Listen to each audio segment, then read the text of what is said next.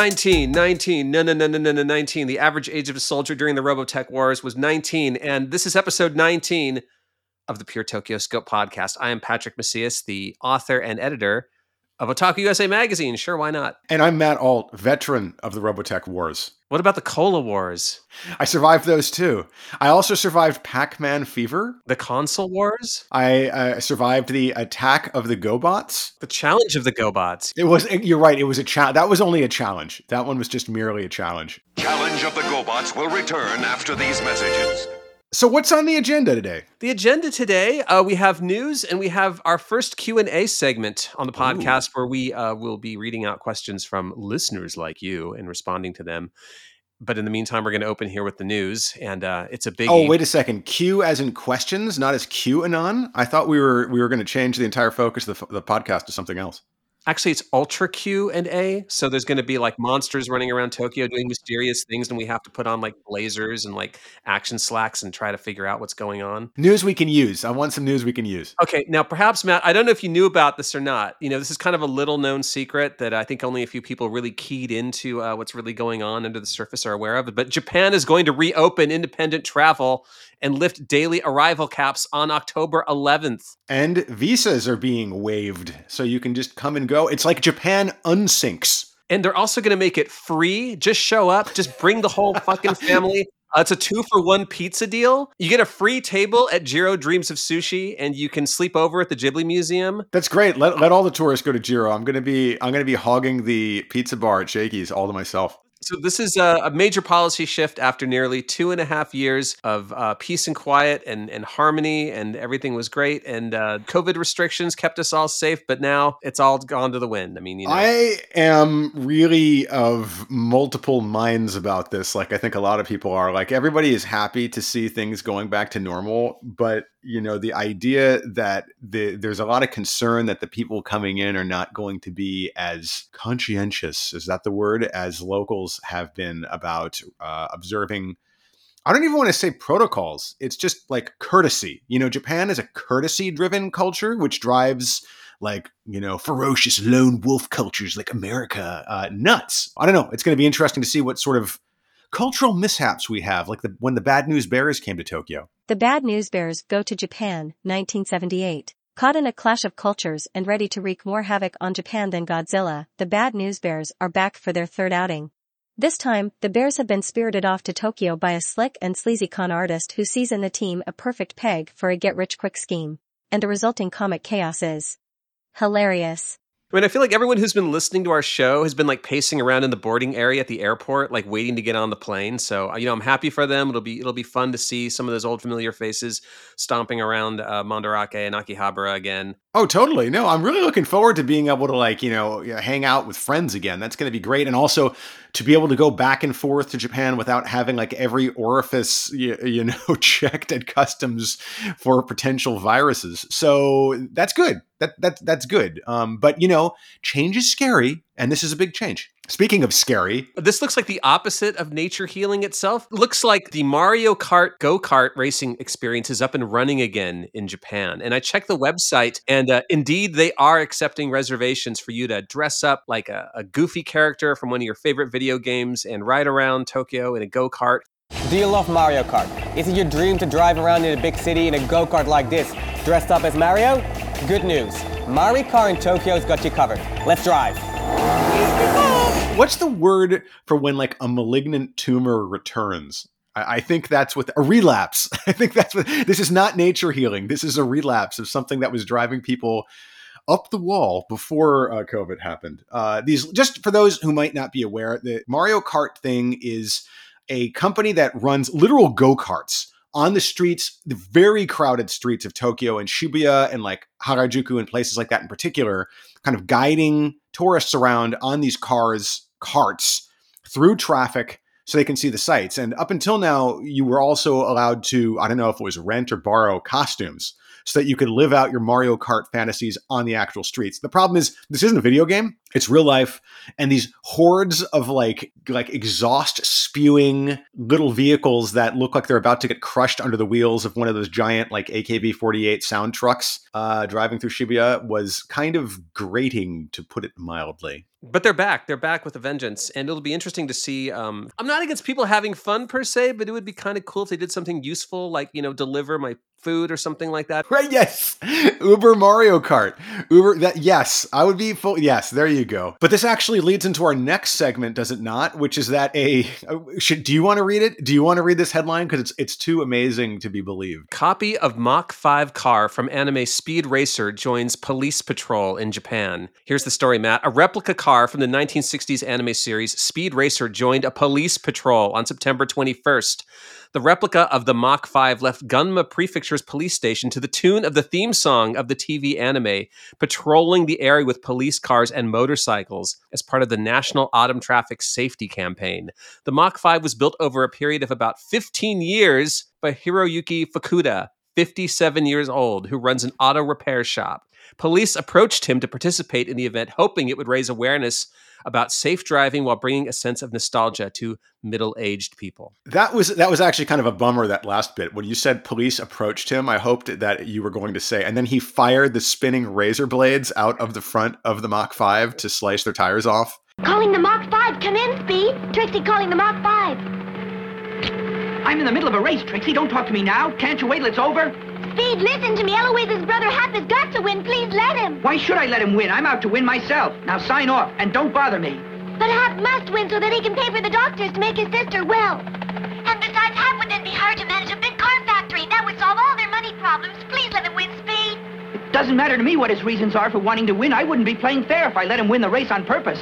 But Speed, I'll see you when the race is over, Trixie. Well, I mean, maybe this will inspire criminals to like replicate like evil speed racer cars, like the car acrobatic team or like the mammoth car, and there can just be like uh, I don't know craziness happening. They can team up with the Mario Kart racers. The big question is: Is this going to kick up the value of all of those die-cast Mach Five cars collectors have been hoarding over the years? That's really that's the big that's the only question that matters. Isn't there a gold one? Isn't there a gold Mach Five? I saw someone Oh, yeah, no. So somebody that's like a jewelry company released like it's a solid gold Mach Five for like impressing. I don't. I don't know who you would impress with that. I'm I'm mildly impressed by it. A nostalgic middle-aged man. Yeah, exactly. That's me.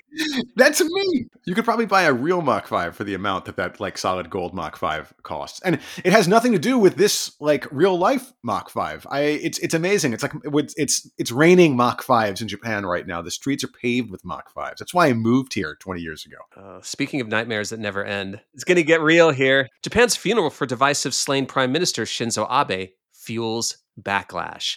Japan will honor former Prime Minister Shinzo Abe with a rare state funeral on Tuesday, a ceremony that has become a flashpoint for public anger over political scandal and deepened opposition to successor Fumio Kishida. Oh, you know that that's all that's all good. You know that's all well and good, and you know you read Well, that very you. nicely, and it sounds very kind of like grown up and whatever. But let's just can I frame this?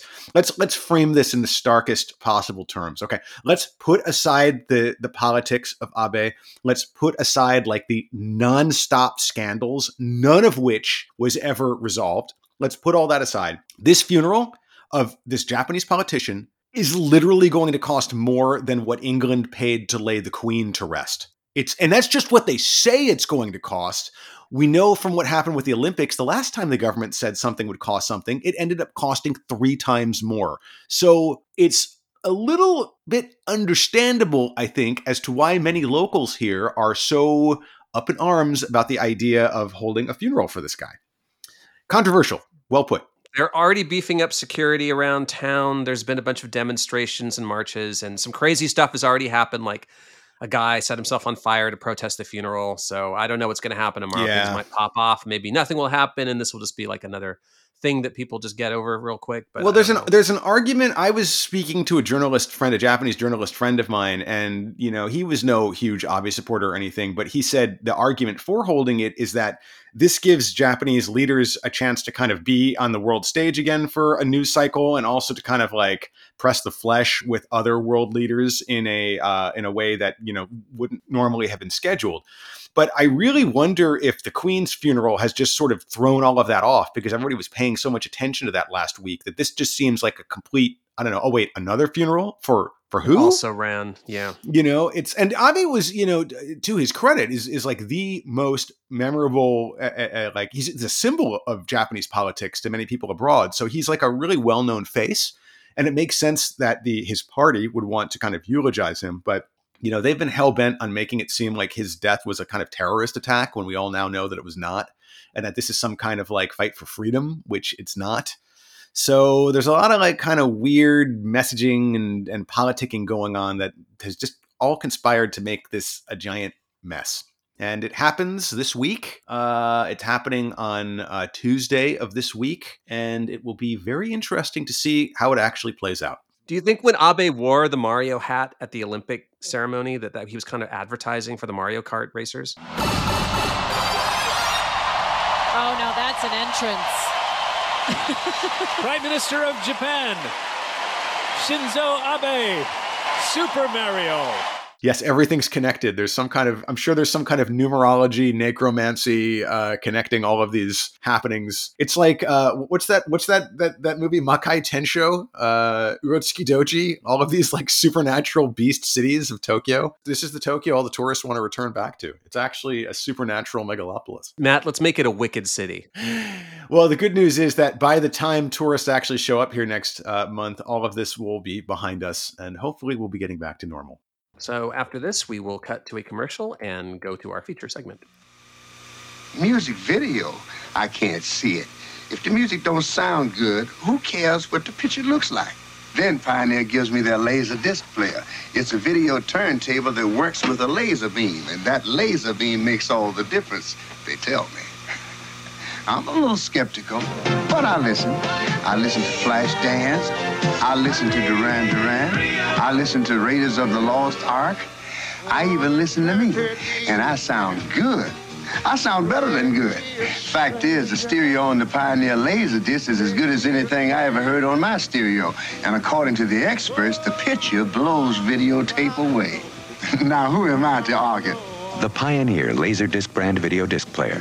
Video for those who really care about audio. For the Laserdisc dealer nearest you, call 800 621 5199.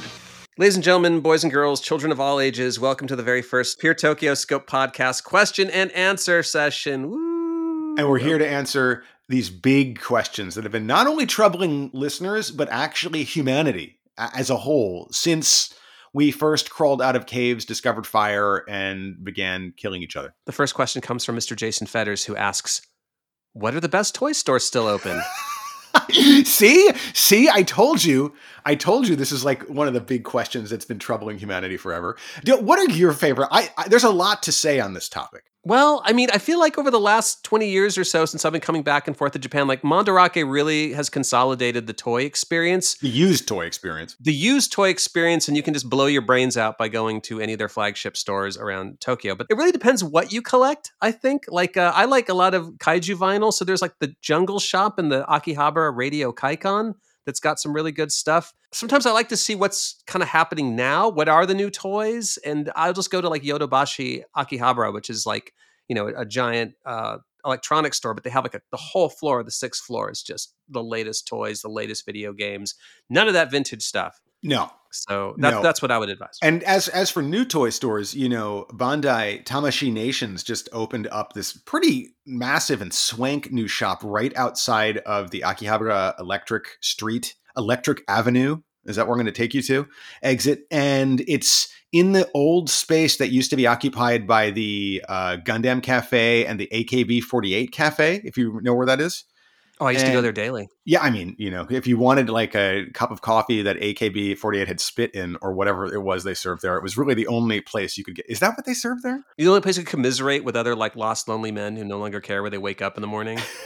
Are there really 48 of them? Really? so wait, so Tamashii Nations always has like showrooms of like their latest stuff all over Akihabara, but like are, it's a store. You, So Bandai, Bandai's a big toy company, but like their only showroom in Akihabara for a long time used to be in this like disused tunnel, like deep beneath the the crust of Akihabara that you would kind of pass when you were walking from one side of the station to the other, and it was you know it was nice. Now it's this incredibly high tech, permanent display area with like giant LCD screens, like showing like these huge blow ups of ad- advertisements and things like that, and like like lines of all of their version anime figures, Chogokin, Macross, you know, Kimetsu no Yaiba, Demon Slayer, you name it. Uh, giant showcases full of stuff. And of course, are you shocked? They also sell many of these products there. It's cool. It's it's kind of an experience. It like more so than the previous like Akihabara uh, Tamashii Nation showrooms have been, and it's definitely a place to go if you're looking for new toys. And even as somebody who is not like hugely a collector of modern new toys, it was kind of cool to see everything under one roof like that. It was like one of their Tamashii Nations events. What are they called? Festivals, festas, like once a year, and it kind of felt like one of those going on all the time. So, what about uh, recommendations for the old vintage toy stores? When I when I was a kid, uh, when you when I first started coming to Japan, it was entirely like kind of in search of Japanese toys, and you had to come here back then to like hunt for them because there were all of these like little mom and pop otaku run shops vending, you know, collectors turned pro kind of selling stuff. And then, like you just said, Mandarake really consolidated that. Uh, they're basically the only major game in town now for that. But the truth of the matter is, like coming here looking for stuff is kind of silly because you can get almost anything off of Yahoo auctions. You know, just like video killed the radio star, like Yahoo auctions killed the toy store, the independent toy store. And so, you know, if you're really like looking for something rare, uh, you know, spelled with like six asterisk symbols in it, like they do on on eBay, online's the place to go. But if you want to just kind of come here and soak in the ambiance, Nakano Broadway is the place to go. And to a lesser extent, Akihabara, I think. And there are other little, like, kind of independent places here and there, but. But you ain't going to tell what they are because. That's my hunting ground. Does that answer your question, Jason? I hope so. Okay, the next question is from Dionisio Franca. I'd like to know more about the different publishers and genres of manga. Sometimes it takes me so long to find a title in a book off. Okay. Oh, well, this is a thing because some bookstores in Japan organize manga by the publisher. So, not the title, not the artist, the writer. So, yes, it can be a pain. So, I really advise you to learn the kanji for Shogakukan, Shueisha, Kadokawa, um, all the major publishers. So, you'll know at least that. And, you know, you can use Wikipedia to help you find the name of your favorite artist or title in, in kanji, but um, you kind of have to know who the publishers are to even navigate um, your friendly neighborhood book off. Yeah, it's not even just book off. Any bookstore, like they they organize by publisher here, which is so insane to me that you know you have separate sections for like you know business books or like anime books or whatever depending on because or, or anime business books depending on who the publisher is not the content. And they do have like content dedicated sections too like especially for really broader stuff like travel books. But if you're looking for something really like pinpoint like i want this book you buy this author like knowing the book title and author is not enough to find a book in the bookstore in japan. You also like you just said need to know the publisher. So bear that in mind. It's just a, a kind of quirk of the of the japanese publishing industry um, i'm not exactly sure why it is it used to throw me for a loop too when i was looking for stuff But some bookstores do organize by, um, you know, writer or artist. I mean, like Mandarake, for example, they do organize. See, there's no consistency there. I mean, it, it's all over the place here. like Mandarake. Mandarake never mastered the Dewey Decimal System. Uh, Mandarake never. I mean, Mandarake is like its own thing, and I think they understand people are more interested in genres or like specific authors than they are in like who the heck published it. You know, because so, especially some of those like kind of classic guys, like they they put out books from so many different publishers under so many different like you know imprints that you know it's, it's kind of crazy not to group them all together by author but you know different strokes for different folks Is it kind of created a culture war between fans of different publishers? Kind of like, uh, you know, I only read Kadokawa, Team Shueisha. and they all spit on each other and say like, uh, our comics are better than yours. It's uh, you know I wonder if it's some kind of and this is something to kind of follow up on. Is it just because you know publishers wield so much power here, they're able to tell book publishers, "Oh, I don't want my books next to that like filthy rival of ours." Um, I, honestly, I, I honestly don't know the answer to this, and and somebody you know some listener might might swoop in and, into the comments uh, with an answer, but it's just a fact. That's how things are organized here. Well, here's one thing you can always do in Japan if you don't know the answer. You can ask someone because they'll be more than happy to help you if you can't find what you're looking for. To me, that's that's like a last resort because I like digging around and that's how you find uh, you know unexpected things. But It's the true. staff will probably take a bullet for you if you need help with something. It's true. it- Getting that's why it's so fun to get lost in Japan, even in like outside of a bookstore. You know what I mean? It's like I spent huge amounts of time here as a kid just getting lost, looking for toy stores and places like that. And it gave me a sense of, of kind of the layout of Tokyo more, I think, than the average visitor uh, at that time. So get lost. Book on, book off. Okay, the next question from Beat Mega 3 DX. Is that their birth name? If you were to collect formats like VHS, Beta, or LD in 80s to 90s Japan, how would you best describe the culture of collecting such formats? Particularly in the Japanese market. So I, I'm assuming he's talking about like how collectors collect these things. Well, I don't really think, you know, it's interesting. I don't think videotapes and laser discs are particularly collectible. You see them like sold for really cheap, actually, in most places right now or on auctions. There are a handful of titles on VHS tape that never made it to digital, and those those command big prices. Yes. And Mandarake will have like a VHS tape for like hundreds of dollars. Yes, in those rare cases, it's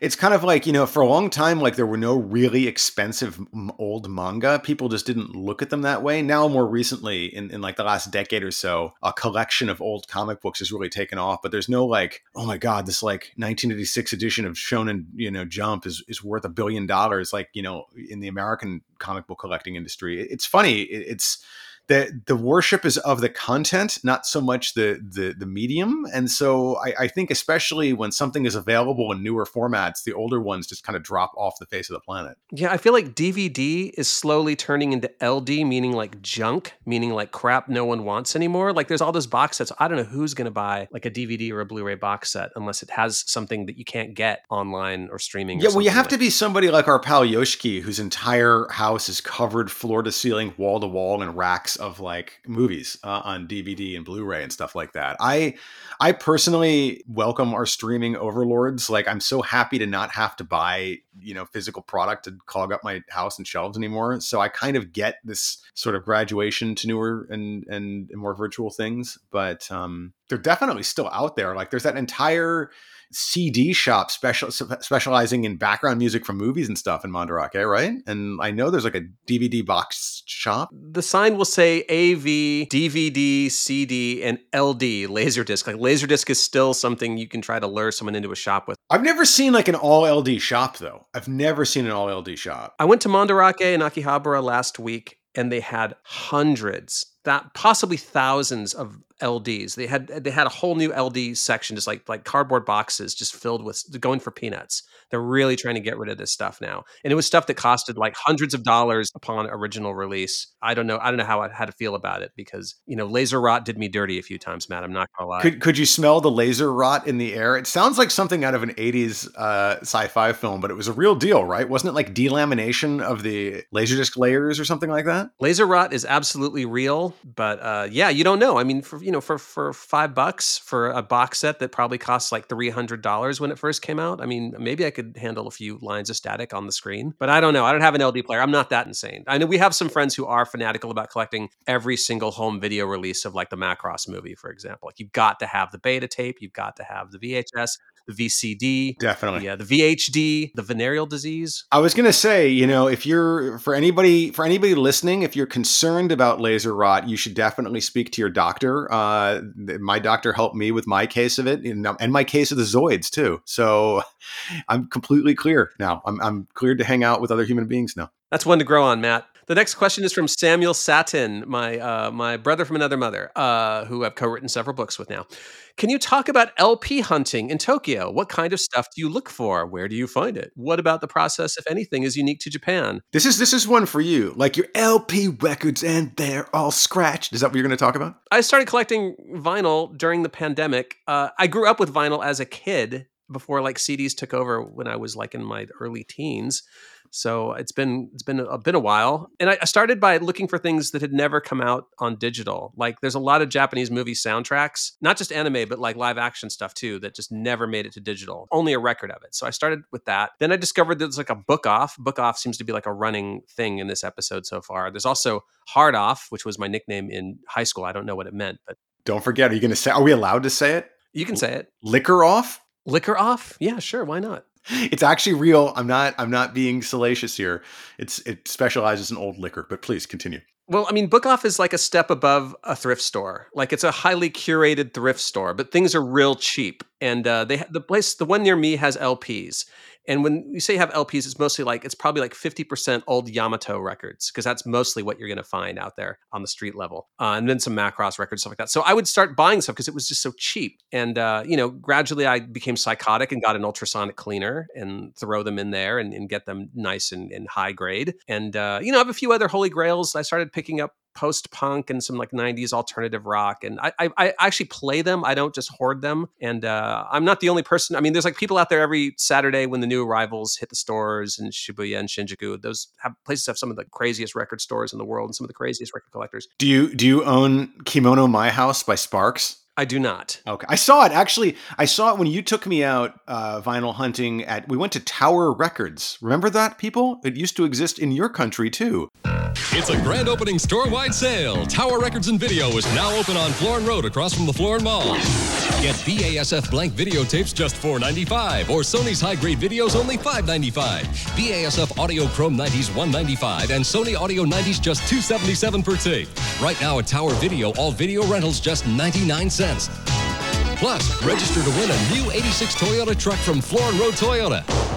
It's a grand opening sale at Tower Records and Tower Video on Florin Road. We went to Tower Records and I was actually kind of shocked. An entire floor devoted to LPs. It sort of reminded me of when I was eight years old and went to Tower Records in America in like, you know, 1980 or whatever year it was. Yeah, I gotta say, like like going to Tower Records and like leaving with like a vinyl record in a big bag is a very, very weird, surreal feeling. I didn't necessarily think that was gonna happen again, but it is a lot of fun. I think when we went there last time, we saw what? It was at the uh it was a Beastie Boys 12 inch for um She's on It. Yes, we saw a lot of good stuff in there. It's funny because you'll have like the Beastie Boys, and then suddenly there'll be like Queen Millennia, the soundtrack like right next to it. It's like a very Japanese sort of like mix of content in there. I, this is true in the states too, I'm sure, but like LP record collecting is experiencing like a serious renaissance right now, right? These shops are everywhere. It's not just Tower Records. Like there's a bunch near me and like it seems like recently every time I get together with some of my degenerate friends, uh like we end up at a record shop like with me watching them looking through the racks. It's a fun thing to do. It's fun to get in the old crates and dig and find buried treasure. If you like collecting, if you have that itch to scratch, I mean, LPs will definitely do to. And I guess in Japan, like what's unique about it is just it's highly curated. Details really matter. They'll let you listen to the discs in advance. They'll let you inspect the discs. They'll let you do whatever you want with the discs as long as you you know pay on the way out. I don't know. It's there. There's a lot of connoisseurship here and appreciation for like not only the the packaging, the music, like the whole enchilada of it all, and. I don't actually own a record player, nor do I collect records, but I find it like strangely relaxing to be in a record shop, just kind of like watching the other people in there going about their business. And the next thing it looks like it's kind of gaining steam here is cassette tapes. Oh, wow. Every record store I've been to is like sort of like the size of like the vintage cassette tape section keeps growing and growing. I don't think I can go there. I'm sorry. I don't think I can go back to cassette tapes. Well, because LPs actually sound good. LPs actually sound good, like unlike tapes tapes. Tapes like never sounded good. Even when you bought those, like what was it, like chromium oxide metal tapes, like they never ever sounded as good as a record. Certainly when I'm not playing in a you know tape deck of my 1986 Thunderbird borrowed from my dad. For me. Singles, Patrick. Do you remember them? Singles. It was a thing, like briefly, late 80s. So things that were a thing. On that note, Kaiju Sommelier asks. Are there any hand painted movie posters in some areas of Tokyo? I remember being fascinated by them when I saw some in 84. Uh, I'm going to say no. I don't think there are any left in Tokyo. The only one I'm aware of is there is a theater called the Shinsekai Kokusai in Osaka, and they do do hand painted movie signs uh, even today. And they show second run foreign films, meaning like American films. So they'll have these like derpy Keanu Reeves or like Nick Cage paintings. Right, right. They're not right. quite as crazy as those African movie posters, but someone's still doing hand painted movie posters. This made the rounds on Twitter a couple of, of weeks back, and I, I months back, I think that years. It all blends together in the post COVID era. I remember seeing that place and thinking how amazing it was. And the reason I thought it was so amazing is because you don't really see that much anymore. It's just, you know, regular posters up on the walls. And it's called the Shinsekai, but they're still doing hand painted movie posters. The new world, is that really what we're living in? It's like Roger Corman's New World Pictures. So go to Osaka, Kaiju Sommelier. That's my recommendation because they have a grindhouse with hand painted movie signs, and that's always a good thing. Anything else? Uh, yes. Well, I got to answer this question here from Nickelodeus. This is very specific, but I think this is going to be a fun one. Hey guys, who was that couple in San Francisco who had all those Japanese tapes? I thought I heard a story on a podcast that you could rent real time in their space and watch whatever they had. Is this setting off any alarm bells for you, Matt? Well, that's a pinpoint question. I'm just laughing because it's just like it's so local. I love it. I, I love it. You know, before streaming anime was a thing, you had to take measures into your own hands. And uh, if you lived in San Francisco or the uh, Northern California area, like I did back in the 1980s, there was a guy and a gal named Owen and Claire Hannafin who ran something called the Japanese Animation Archives out of their home Wow. in the Excelsior district in San Francisco. And um, these guys were they were older SF fans. I can tell they they might have partied with Forrest J. Ackerman. They were not anime crazed kids like I was back then. And they were sort of like wearing like leather bondage gear. It was very San Francisco. Oh wow, okay. This is getting better and better. Okay. And for a certain amount of money, I don't remember how much, maybe just, you know, your your social security and income tax return number something like that. You could go to their place and look at their anime books, which they probably just bought at Japantown, and access their archive. They were archivists, meaning they had like you know cassettes of anime that they had probably traded for. And, can I clarify that this this wasn't some like serial killer house where they were luring children in with anime? It was actually like a real archive that just happened to be dressed in bondage gear. Well, I don't know if they were a nonprofit because they did sell stuff. I bought my first anime CDs from them, the, the Captain Harlock and the Galaxy Express Symphonic Suites. Oh, nice. I only went there once. My dad drove me up there from Sacramento when I was like 13 or 14. And I don't know what the hell he was thinking when he's sitting there on the sofa with these like guys in like bondage gear eating screaming yellow zonkers while I'm watching like Message from Space on their, you know, Sony Trinitron TV. In their living room, basically. In their living room, but that's what parents do. Wow. That was the Japanese Animation Archive. They don't have any footprint. I was looking around for Owen and the Claire Hannafin online, and they have there's like no cultural memory of them, no internet wayback machine for these guys. It was like you know I don't know what happened, but there might be some people out there listening, like Carl Horn. I think uh, might remember. I want to learn more about this. I, I think this is this is really amazing. This is what you had to do before you could just uh, you know Yeah, pre-internet, hundred percent pre-internet, pre-digital. They might have had an LD player. This this reminds me, you know, there, there is like a serious memory hole in the kind of 80s like deep subculture world where just so much of this stuff did not transition it didn't leave any kind of mark. It, it's just kind of gone. And it's not just kind of things like this arrangement with this couple running a business out of their house. Like i used to really be into dial up bbs's back then. That's how we got a lot of our anime information you know with our like 300 baud modem uh, dialing into the i don't even know what you want to call it. It wasn't the matrix. It was like a computer in some dude's closet. And there's like no record of any of these we spent huge uh, amounts of time in junior high school and early high school in these places like it's gone it's it never happened it's it's kind of scary all we are is dust in the wind patrick you should get that lp Tears in the Rain. On that note, that reminds me, we have a question here from Tokyo Tronic. I'll bet you will both fail a Voight-Kampff test. My question is, who would do worse? Probably me, because I'm a radical Blade Runner 1982 fundamentalist, and I don't believe in any Blade Runner that's ever happened uh, since then. So well, we can try this we can try okay there's a tortoise it's on its back it's beating its legs baking in the sun but you're not doing anything patrick why is that there's a laser disc, Matt. You have to get up and turn it over. But you're too lazy. You've been sitting on your sofa eating screaming yellow zonkers for the last 12 years. it's, you're describing my life. This is i think we're passing. We're actually passing the voight kampff test now. And for our last question for our first Ultra Q&A, Kevin Derendoff asks, "Will you all be doing a Halloween episode?" It's always halloween here sir in my mind we should do a halloween episode I'm suggesting we dress up like otaku, the way normies do sometimes to make fun of us. They wear like plaid shirts and the headbands and like bad glasses. And you'll see kids, you know, at Halloween parties in, in Tokyo saying like, I'm an otaku, I'm an otaku. I can get a sheet i can cut two eyes out of it Koriwa, Okina, Kabocha, Charlie Brown. They don't, you know, they don't actually. This this might come as a shock. They don't actually celebrate Halloween here because the spooky months in Japan are actually the end of August when Obon happens, and all of your uh, beloved ancestors are given a day pass from the underworld to come visit you again.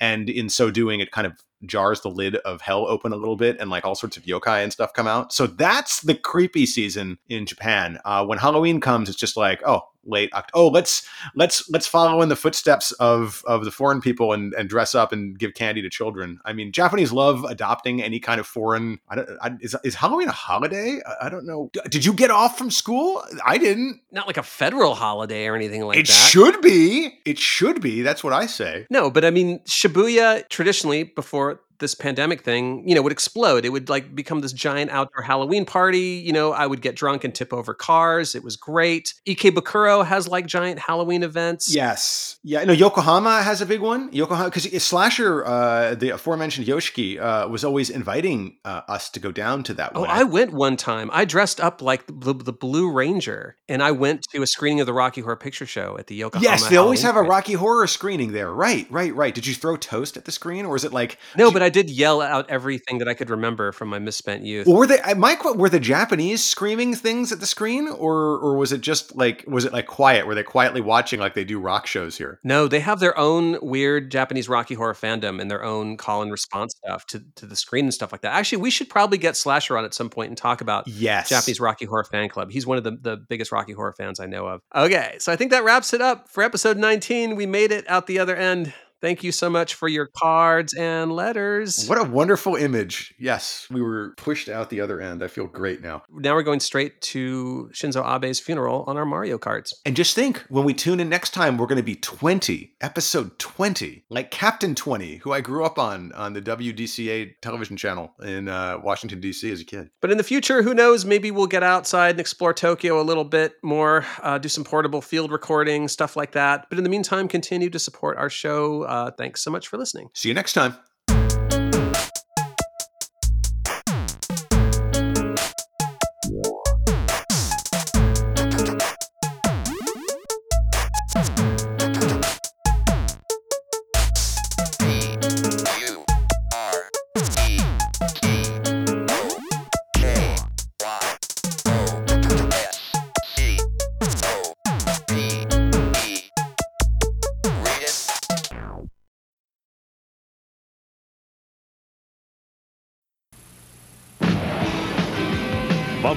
Is almost here.